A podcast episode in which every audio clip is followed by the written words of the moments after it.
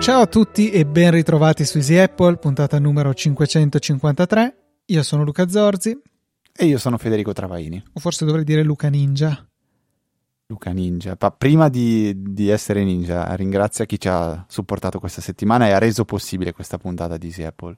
Grazie mille a Paola Bellini, Enrico Carangi, Filippo Salmaso, Nicola Bisceglie, Massimo B, Nicola Gabriele D, Alessandro T, Ivano M, Claudio V, Enrico F e Davide Tinti per il loro generoso supporto e in particolare Filippo ci ha scritto vi seguo da dieci anni da quando mi sono trasferito in Germania e siete veramente grandi. Ciao. Quindi grazie mille eh, a Filippo per la sua generosa donazione e grazie a Come tutti si coloro. dice ciao in tedesco? Mm, hello? Beh, possiamo dire danke. Danke. Auf Wiedersehen, arrivederci. Danke, so. danke per donationen. Credo si dica così. Sì, sì, praticamente. È, è un po' da lavorare sulla pronuncia, ma per il resto siamo a posto. Eh, grazie mille a tutti. Sezione supportaci del sito easypodcast.it per le vostre donazioni. Eh, a noi piace molto Satispay perché ci costa pochissimo di, eh, di, tariffe e è veramente facile per voi. Se avete l'applicazione installata, sono veramente due clic. Dateci un occhio. E supportiamo anche un, un servizio che io trovo tuttora molto, molto intelligente, molto funzionale. Esatto, esatto.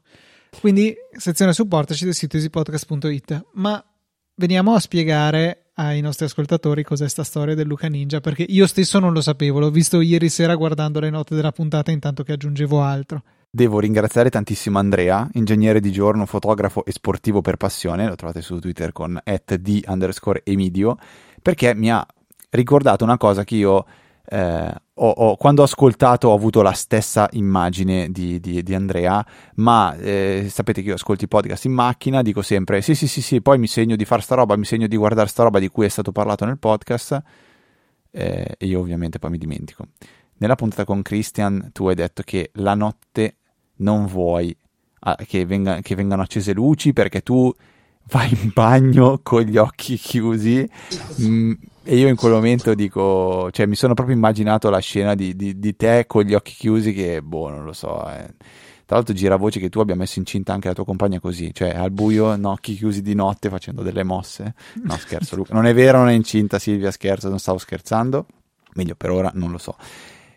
E mi ha fatto morire da ridere. Cioè, tu veramente di notte non apri gli occhi per andare in bagno a fare pipì perché hai paura di svegliarti? Perché poi mi, mi dà fastidio, si riabituano alla luce.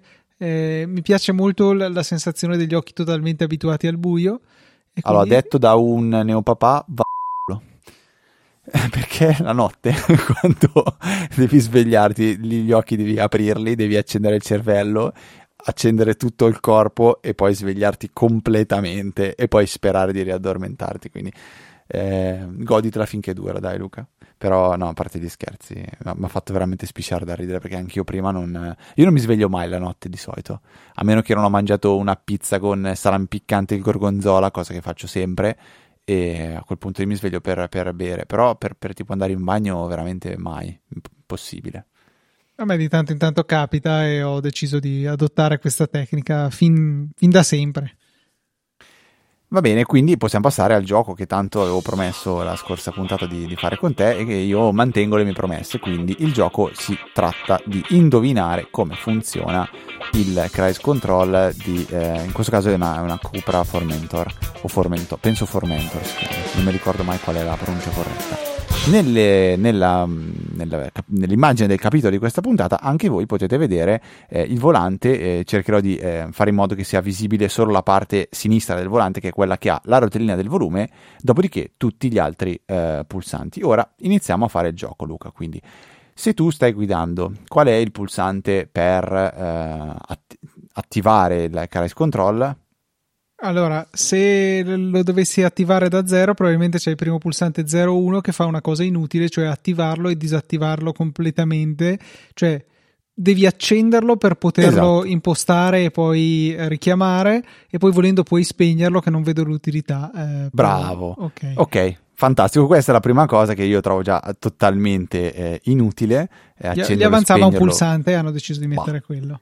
Va bene, poi a questo punto io lo accendo, quindi lo abilito perché, quindi correttamente se io non accendo il pulsante quello a sinistra, quello 01, eh, se premo gli altri pulsanti no, no, non succede niente. Ti dice che il, l'ACC è disattivato. Quindi io attivo quello e lo attivo, quindi abilito gli altri pulsanti. A quel punto lì cosa vuoi fare di bello? Io voglio impostarlo e premo set che prende la velocità attuale, poi con più e meno posso regolarla. Di, di quanto la regola secondo te il più e meno? Di un chilometro all'ora. No, di 10. Okay. Quindi, come faccio, quindi come faccio a sistemare... Il eh, contrario la... di quello che farei con un'altra macchina, quindi tengo premuto. No, il pulsante set e res fanno più o meno 1 nel momento in cui è attivo il crash control. Poi come faccio a disattivarlo questo crash control? Che si disattiva nel momento in cui freni, giusto? Eh, penso che per non correre rischi toccherei il freno, ma in alternativa eh, mh, mm, potrei provare con il pulsante sotto res o quello è l'assistente di corsia. No, quello è l'assistente di corsia che tra l'altro è fatto bene perché è proprio una, cioè, è, attiva diciamo l'ACC, quindi per la distanza, mantiene la corsia e la mantiene veramente molto bene, però è molto più molesto rispetto alla Tesla nel dire tieni le mani sul volante, cioè probabilmente ha dei sensori un po' più eh, stupidi e quindi a volte non capisce che le mani sul volante, quindi non è quello il pulsante, quindi quale sarà il pulsante per disattivarlo? E allora mi viene da dire 0-1, ma ho l'impressione che sia troppo e si spegnerebbe del tutto. E invece eh... no. E invece in questo caso il pulsante 01 toglie semplicemente il crash control. A quel punto lì, poi, se tu lo vuoi riattivare, puoi intervenire con, per esempio, res che resetta il crash control a quella che era l'impostazione di velocità. Cioè, tipo richiama, torna alla. Lo richiama. Velocità. Ok. Però, cioè, quindi il pulsante IO funziona sia per spegnerlo mentre attivo sia per accenderlo quando è completamente spento. Quindi, Quindi... se io lo, lo, sto andando cruise attivato, premo due volte il pulsante 01, la prima disattiva il, il cioè mola il gas, insomma, esatto. però rimane l'impostazione della velocità, lo ripremo e azzera tutto, spegne tutto. Esattamente. Beh, bellissimo, cioè veramente E poi resta un ultimo pulsante che è quello in basso a sinistra, che però penso sia abbastanza intuitivo, per regolare la distanza della CC, cioè la, la CC di solito ha diversi livelli di sicurezza, puoi dire che puoi avere la CC Fede mi è, mi è, costato molta fatica capire cosa vuol dire intendi il cruise control Adaptive adattativo control. quello che tiene la distanza ok. Sì sì sì, sì cioè si chiama così è l'acronimo Adaptive Cruise, Control no no capisco che sia l'acronimo ma ti dico per me non era assolutamente un acronimo di noto ah, okay, ecco, okay. Lo, lo, l'ho dedotto, ma no. Cioè, quindi secondo me questo è proprio un esempio di interfaccia che eh, ti, ti, devo spiegare, perché allora prima devi accenderlo col pulsante, poi puoi impostarlo, poi quando lo vuoi togliere devi spegnerlo, ma non è spento del tutto, è semplicemente disattivato. Per spegnerlo devi ripremere per spegnerlo. Cioè, veramente a me capitava le prime volte che non capivo perché non funzionasse e non capivo poi quando lo spegnevo restava acceso, poi per caso lo spegnevo, lo riattivavo e poi l'altra cosa che sono impazzito, vabbè, che nell'interfaccia del, del, del, del, um, come si dice, quella che ho davanti al volante, no? come si chiama, il cruscotto, se ho attivo il crash control non mostra il, non mostra il numero totale dei chilometri.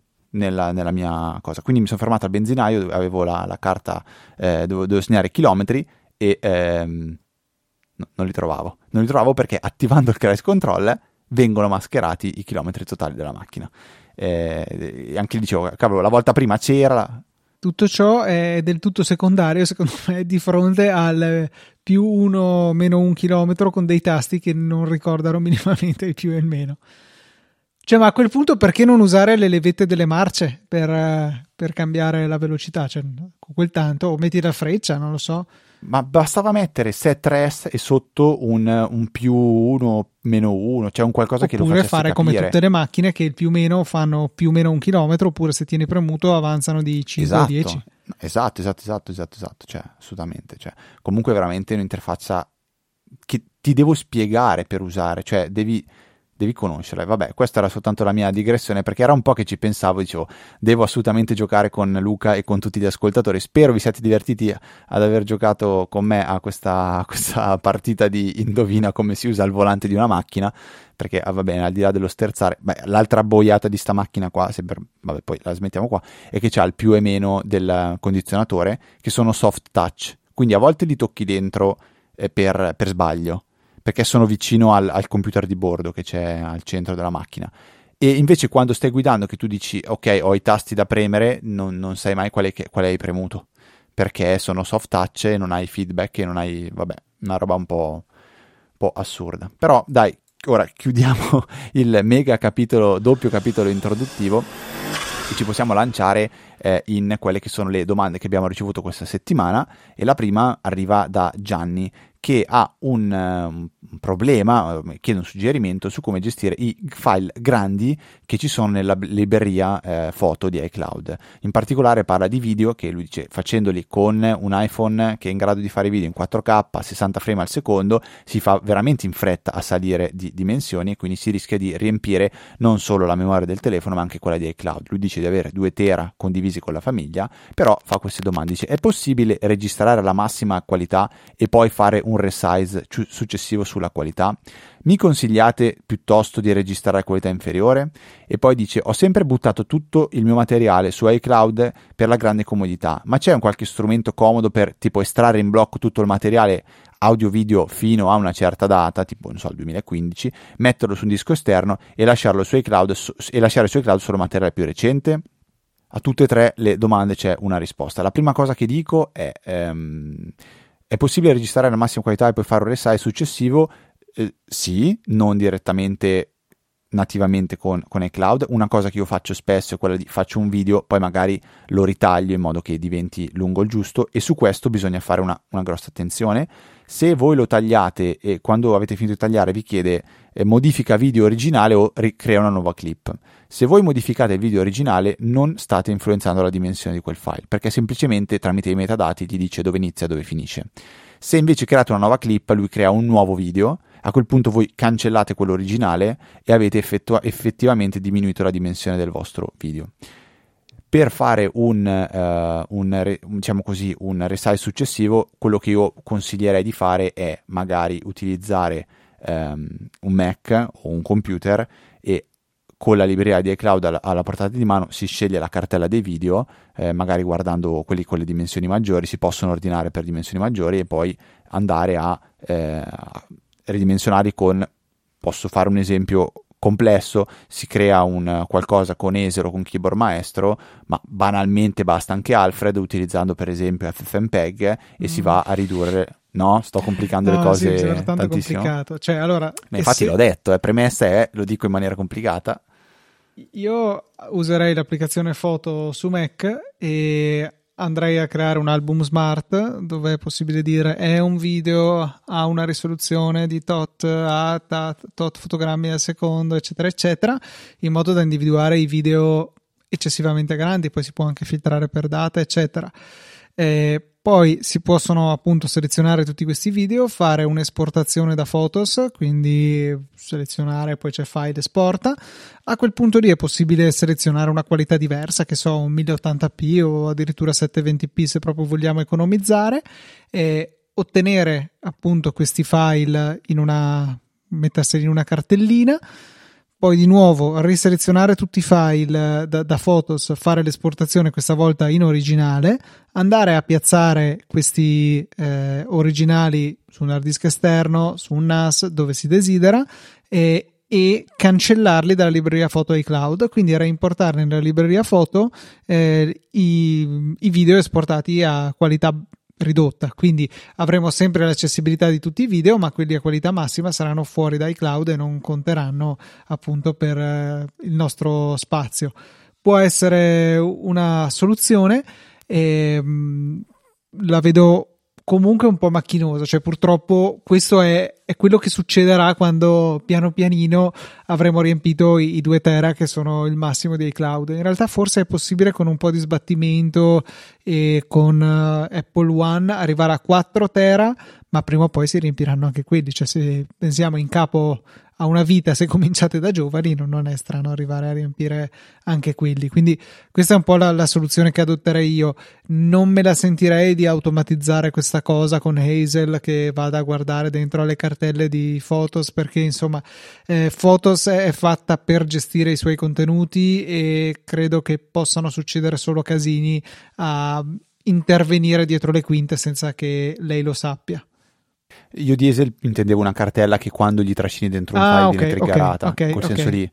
Quindi Non- non diciamo che che questo guardare. esatto lo potresti fare se non vuoi fare far fare a Photos le- l'esportazione a qualità ridotta oppure se magari Photos non ha quella granularità di opzioni che ci piacciono quindi basta esportare a qualità piena e poi ci pensa Hazel barra FFmpeg barra chi per lui Sì, sì, era, era la, la mia era la versione super complicata, poi esiste quella che dici tu, che è quella che farei anch'io senza problemi. In realtà cosa, cosa faccio io? Ehm, la cosa più semplice, però non è quella più economica, è avere eh, un, un NAS, e nel mio caso il Synology con Synology Photos, quindi tutti i video in qualità originale vengono caricati lì, quindi non ho mai problemi a cancellarli su, su iCloud. In alternativa puoi utilizzare un altro servizio di questi qua, tipo Amazon Photos o Google Photos, sapendo che lì carichi le cose in qualità originale se gli dai tu l'impostazione eh, e a quel punto ti senti sereno di cancellarli da, da un'altra parte. Preferisco tra tutte queste soluzioni quella del Synology. attenzione che eh, con il ehm, con la- l'ipotesi insomma di usare eh, Amazon Photos non si ha eh, spazio illimitato con i video quelli sono solo 5 giga gratuiti con eh, Prime Non, Photos non c'è modo di comprare più spazio, no si, si vero? può comprare però cioè, Eh, con quel tanto lo Beh, anche con. Google è la stessa cosa. vero vero verissimo E mh, invece per l'ultima domanda, che era, beh, consigliate di registrare a qualità inferiore? Assolutamente no, secondo me. Cioè, sei sempre in tempo per abbassare la qualità, ma mai per alzarla. Esatto Ho, ho sempre buttato tutto. Ah, il discorso di far pulizia l'ha detto prima Luca implicitamente, cioè crei un album smart su Photos, gli puoi dire fammi vedere le foto, i video o tutto che hanno una data di eh, creazione o modifica, quel che è inferiore o compresa tra un intervallo, a quel punto lì quell'album smart ti torna comodo per esportare o per cancellare o per sistemare eh, quello che vuoi, però si può fare così. Ehm, per quanto riguarda materiale video così, io però dico un bel, un bel Synology anche magari piccolino, senza, senza esagerare o comunque qualcosa di, di- di- di- storage mh, affidabile lo, lo- lo terrei. Ehm, assolutamente perché ecco non una chiavetta per favore. Eh, non una chiavetta. Perché tra, tra l'altro questa potrebbe essere una domanda Luca nuovo capitolo eh, improvvisato di, di recente ho parlato con una persona che mi ha detto ma io ho una chiavetta in cui tengo dentro tutte le mie cose sensibili password e di tutto così. Come faccio a proteggerla? Con una password io gli ho detto in tutta onestà che mi sembra una cosa un po' pericolosa però se lui prende tutto lo mette in uno zip e lo comprime criptandolo diciamo che bene o male quello che è l'intenzionato che lo trova almeno un po' di rogne ce l'ha da risolvere. Però allo stesso tempo attento perché una chiavetta non è che puoi solo perderla o romperla, può anche bruciarsi serenamente, quindi è importante avere un, un secondo backup. Tu che consigli avresti dato in merito alla criptare un- dei dati su una chiavetta? Lo zip con password è una buona soluzione. Eh, io personalmente per questo tipo di applicazioni uso un DMG criptato che è più comodo da gestire dal punto di vista eh, dei, eh, della gestione dei file, cioè doppio clic ci trascini dentro le cose, mentre invece di zip devi scompattare, aggiungere file, rizippare, usare applicazioni particolari, insomma non, non mi fa impazzire come sistema. Eh, il DMG per mantenere la flessibilità di avere sia una chiavetta tra virgolette standard eh, con file eh, anche non cifrati e facilmente accessibili a qualunque dispositivo ma anche viceversa avere il, eh, la possibilità di scegliere cosa invece vogliamo tenere al sicuro ecco quindi questo è il motivo della mia scelta del DMG se poi tutto quello che c'è su quella chiavetta è sensibile io lo, la cifrerei in APFS eh, da, direttamente da utility disco in modo che appunto posso inserire una password e poi se lo attacco in un Mac qualsiasi inserisco la password e accedo a tutti i dati. Chiaro che non è una soluzione multipiattaforma, mentre invece lo zip lo è. Esatto, infatti l'unica cosa che gli ho detto è scaricati 7zip che nel caso sei sicuro che ti permette di fare quello, quello che ti serve.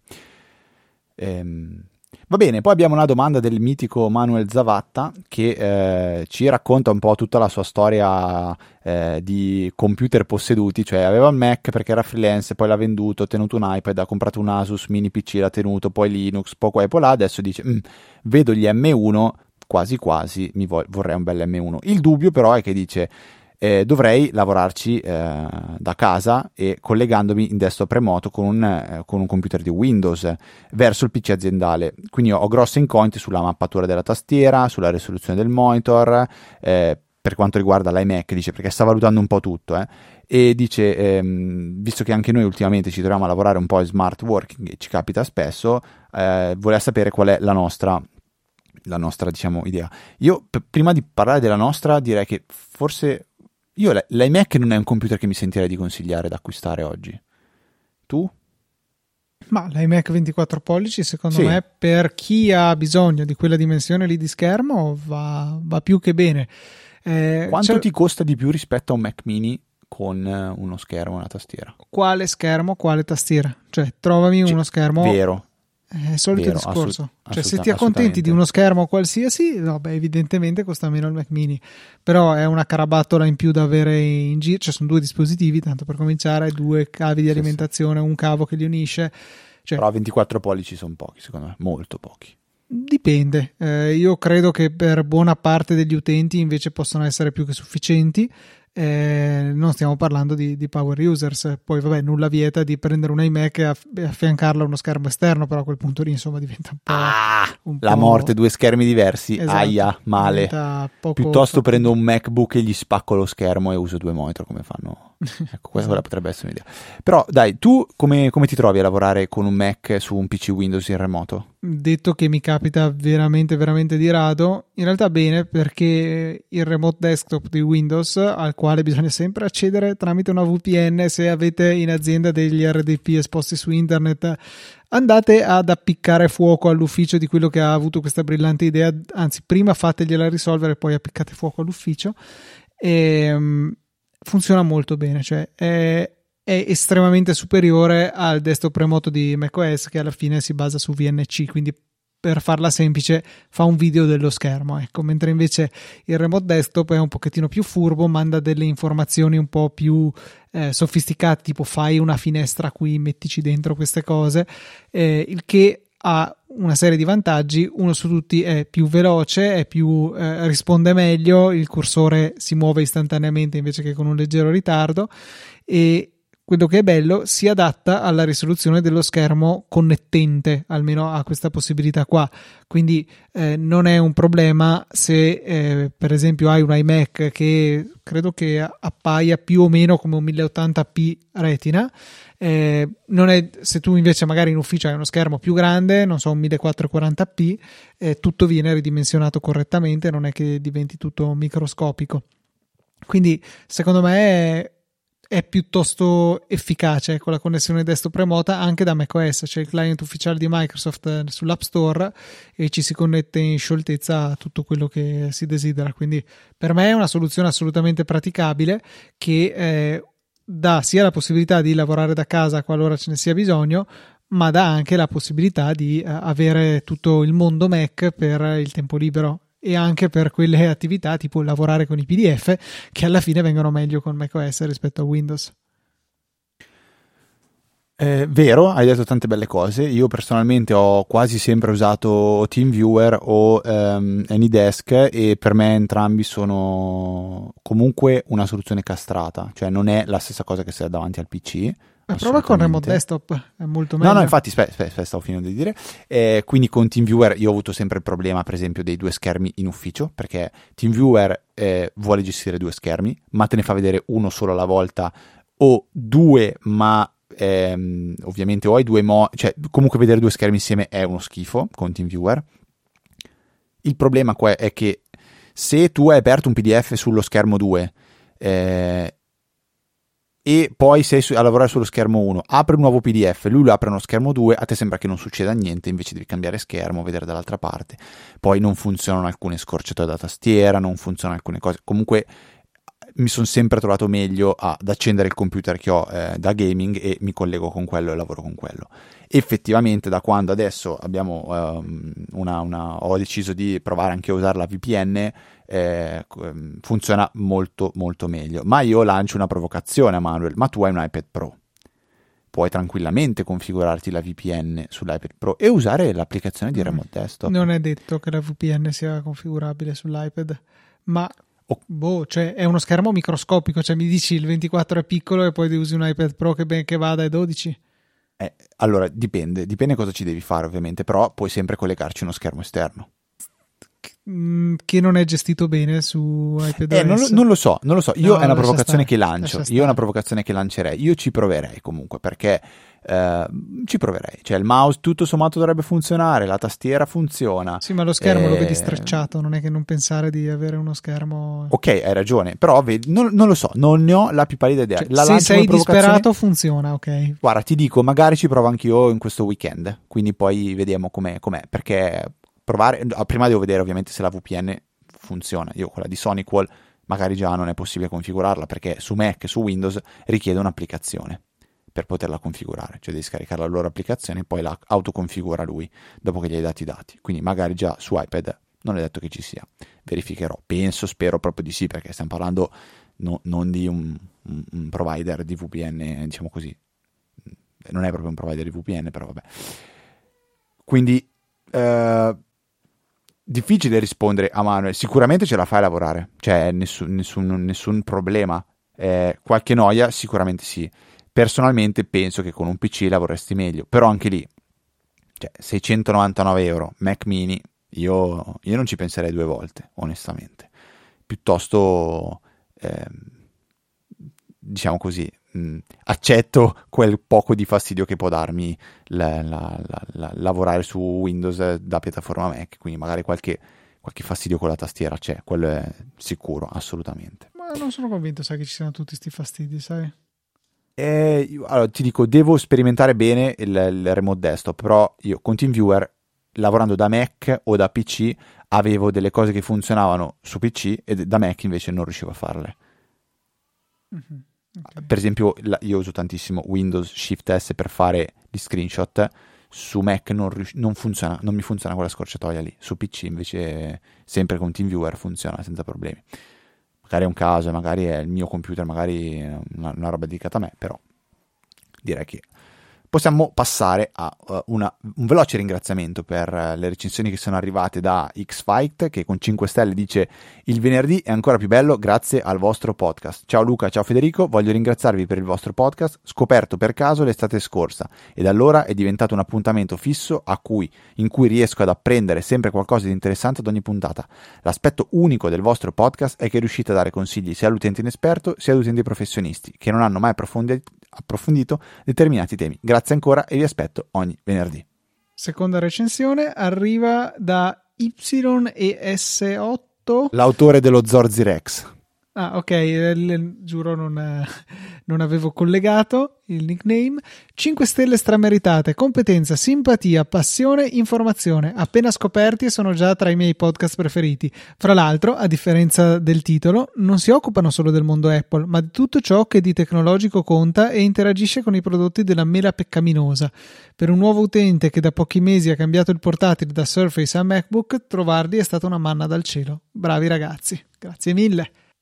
Bene, Luca, è un tip da condividere con tutti noi. Io sono orecchie aperte. In realtà è una cosa molto semplice, cioè quando scattiamo le foto con il nostro iPhone per impostazione predefinita e secondo me doverosa, abbiamo la posizione in cui la foto è stata scattata, viene proprio incorporato nei metadati dell'immagine. Quando però andiamo a condividere questa foto, magari per inviarla via mail a qualcuno, chissà chi, non vogliamo che questa posizione venga condivisa.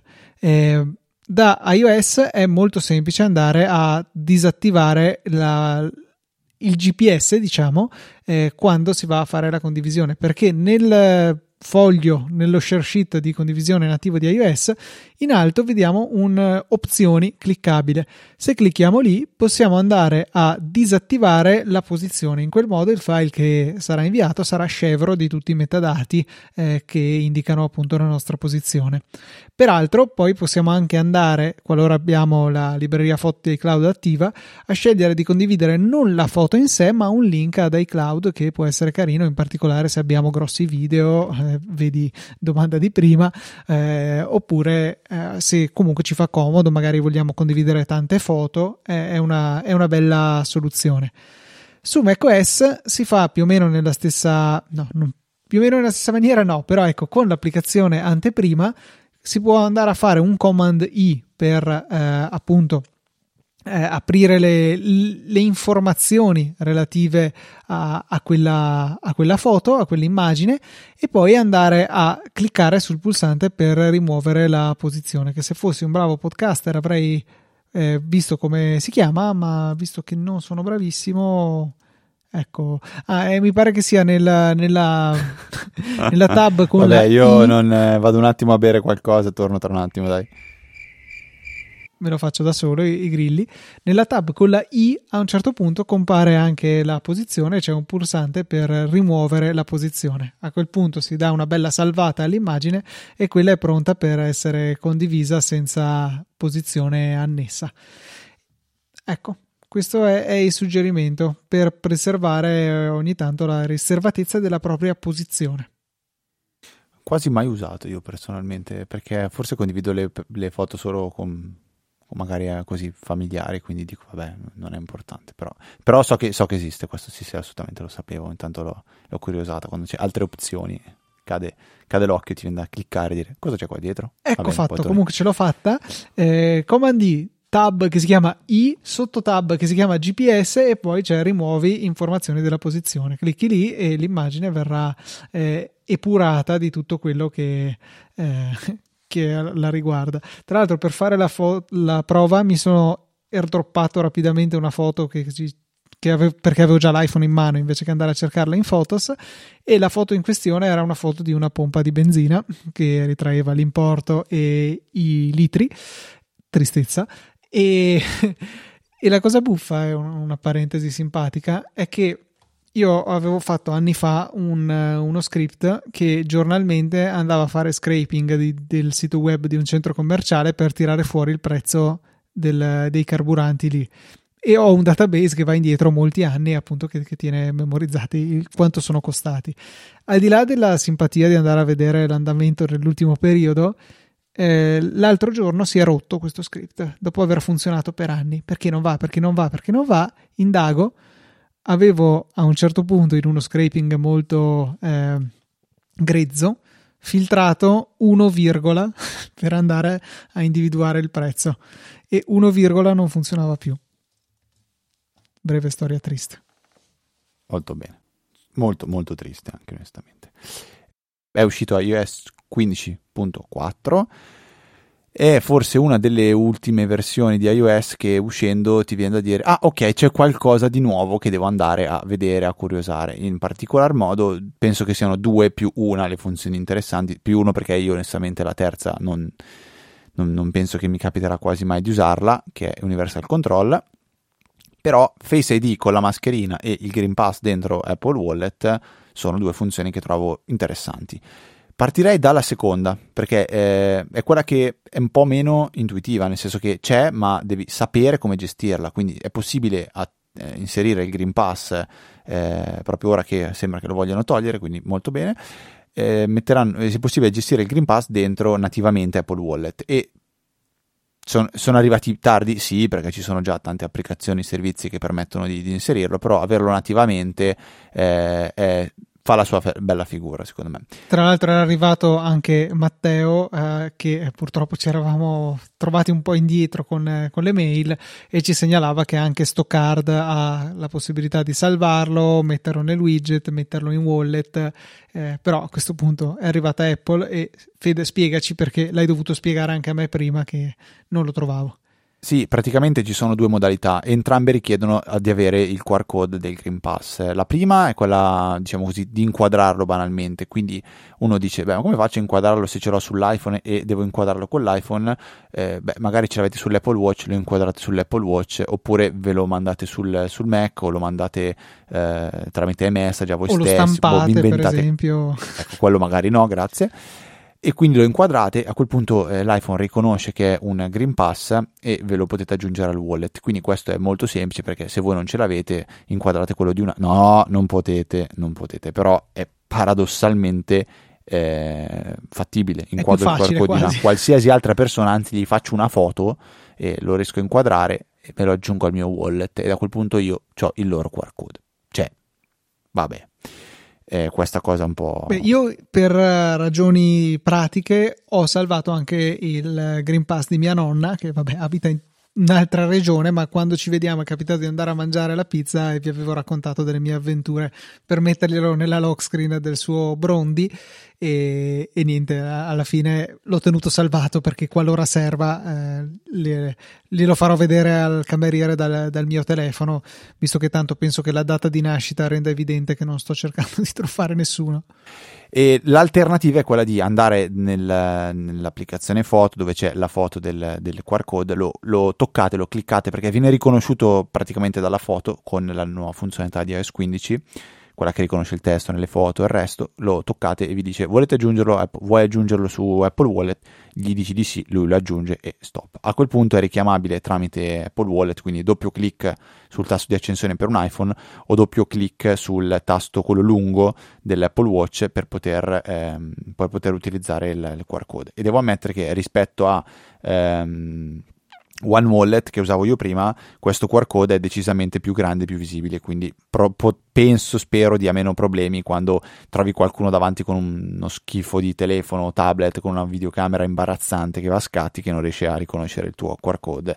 E vabbè, io gli faccio sempre imbarazzare, io gli faccio sempre capire che è colpa loro dicendogli guarda, funzionava fino a un secondo fa, l'ho usato con chiunque andava bene. E vabbè. La seconda funzione, Luca, invece è quella di ID con la mascherina, quindi è possibile eh, attivare il riconoscimento del volto tramite ID anche se avete la mascherina. La cosa curiosa è che quando sono andato ad attivarlo mi ha chiesto di fare il riconoscimento del volto, quindi di rifare praticamente non proprio da zero, però di rifare Face ID, però mi ha detto togliti la mascherina per farlo. Tolto la mascherina, l'ho fatto e devo dire che per, eh, è un giorno che lo uso, più o meno un po' più di 24 ore forse sì, 24 ore più o meno. Non mi sembra che mi abbia dato questo mh, mm, risolto questo problema della mascherina per ora.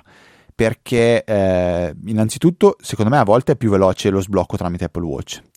E, è una cosa, infatti, che voglio provare a disattivare per vedere come va con, con solo il, il, Face ID puro. Ehm, e come dicevo prima, Luca, però, non. io Luca... credo che non intervenga più l'Apple Watch a quel punto lì, perché ero ormai abituato a sentire no, no. Bzz bzz sul polso. No, no, fun- te lo assicuro che funziona perché eh, cioè, in questo momento io facciamo così: non sto guardando l'Apple Watch, sto non sto guardando l'iPhone, quindi non, non, non può funzionare Face ID perché l'ho proprio messo da un'altra parte. Faccio per sbloccarlo, e no, lui vuole Face ID in questo momento. Esatto, oppure togliti l'orologio se vuoi toglierti il dubbio. Ok, adesso io, mi dice guarda verso il basso per sbloccare e l'ha sbloccato, sì. Beh, però non ho, non ho la mascherina. Eppure sono sicuro che in certi casi mi, veniva, mi venisse fuori sbloccato con Apple Watch ancora. Ieri sera a letto sono sicuro che mi sia venuto fuori. Cosa molto strana. Però, vabbè. E il vantaggio è, come avevamo già detto qualche puntata fa, che così è possibile utilizzare anche...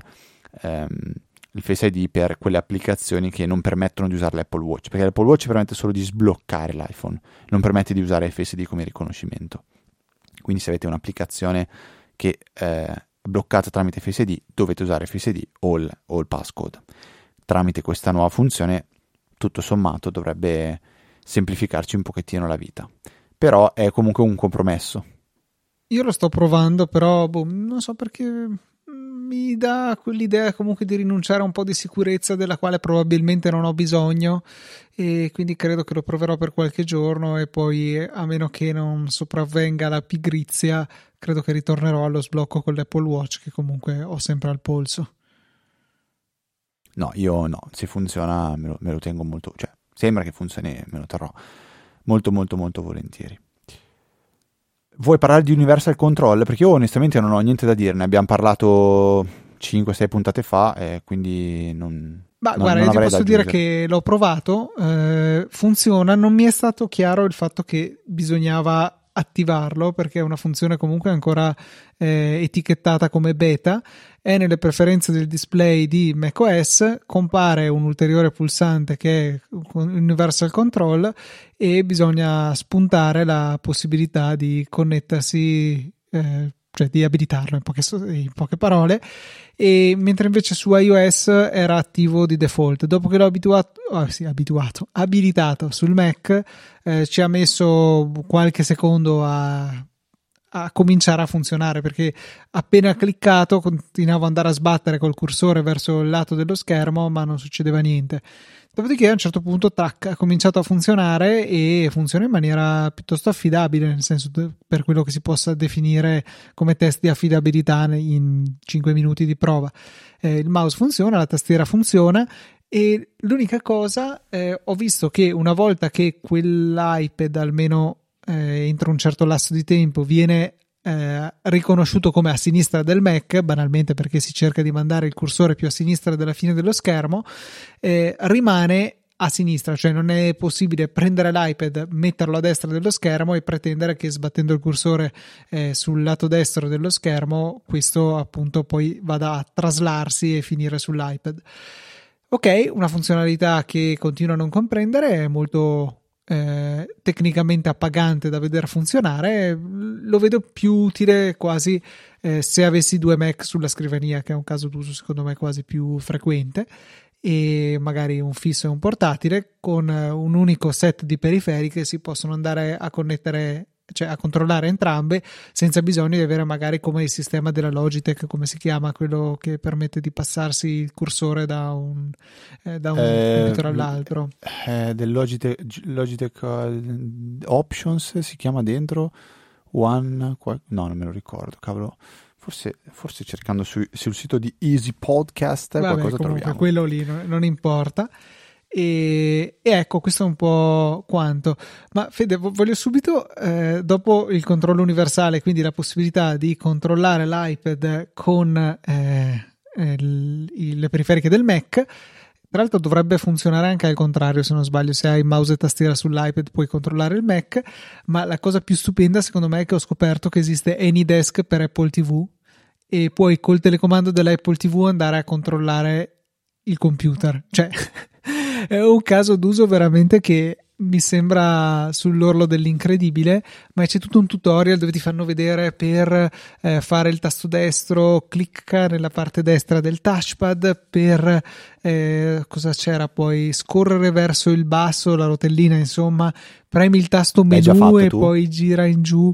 Ho, ho, visto il tutorial, ma eh, non avevo il Mac a portata di mano e ho aperto AnyDesk sull'iPhone, ho condiviso lo schermo dell'iPhone. Tramite AnyDesk, mi sono connesso dall'Apple TV, funzionava, solo che ovviamente eh, quando si, ci si connette a un dispositivo iOS non si ha la facoltà di controllarlo però è stato veramente assurdo il, tutto il giro che si poteva fare per usare AnyDesk, che secondo me rimane uno dei migliori software per il controllo remoto di computer e per l'assistenza remota. E, ecco, vederlo sull'Apple TV, veramente sarei curioso di sapere chi seriamente ne ha bisogno.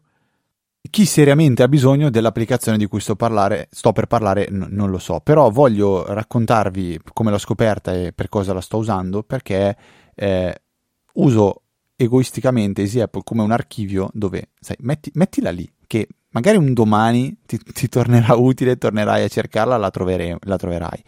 Ed effettivamente spesso succede così, quindi ehm, mi, mi, piace raccontare queste cose, anche se magari oggi uno ascolta e dice ma, ma a me in questo momento non, non serve, non ho questa esigenza qua. Però sai che se mai ti dovesse succedere una cosa del genere, dovessi avere un'esigenza del genere, ti ricordi di aver ascoltato da qualche parte su Easy Apple che si poteva fare?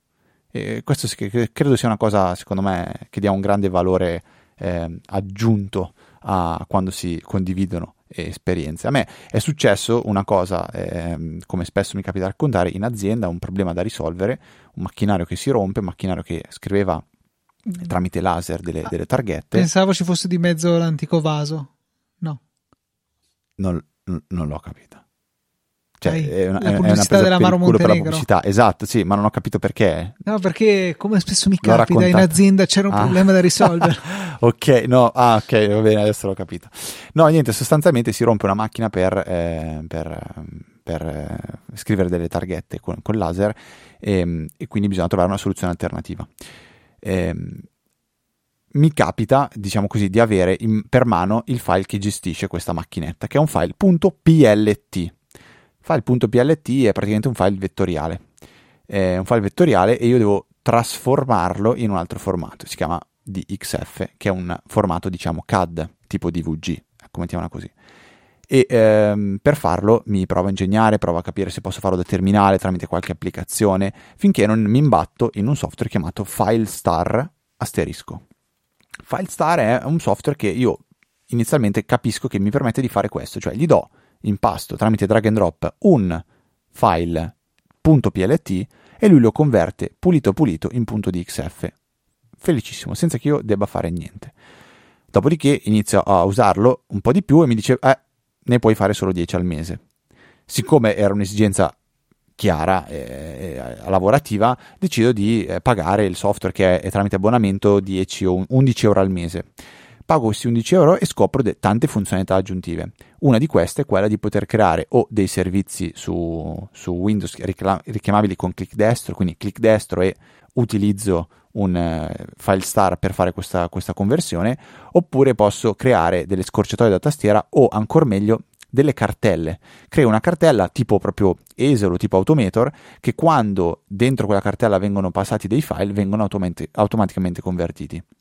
Quindi banalmente, installato il software sul mio PC, tengo questa cartella in, in, un volume di rete e chi ha necessità copia all'interno di quella cartella quello che gli serve, i file vengono convertiti dal mio PC che è in esecuzione il, il software eh, e li converte in DXF.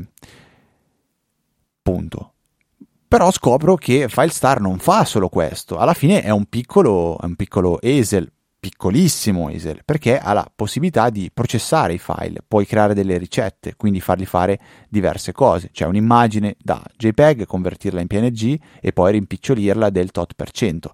Si possono fare veramente tantissime cose e, e serve appunto per questo, quindi per processare eh, tanti tipi di file. Loro dicono di sopportare 802 tipologie di file eh, di audio, video, CAD, eh, ehm, immagini di disco, documenti, eh, ebook, email, eh, presentazioni, progetti, eh, eh, spreadsheet, quindi Excel, robe del genere, eh, immagini vettoriali, di tutto e di più. E si possono fare tutta una serie di eh, operazioni in maniera totalmente automatizzata. C'è una bella pagina che si chiama Use Case sul sito dove spiega diverse eh, tipologie di utilizzi. Pensa, non so, sei un blogger, quindi devi fare delle cose di solito con le immagini perché devi eh, ridimensionarle, devi, devi, eh, devi, devi convertirle, lo, te lo facciamo noi in automatico con un, simple, con un, semplice drag and drop, oppure per eh, fare, eh, non so, la contabilità eh, o per chi fa marketing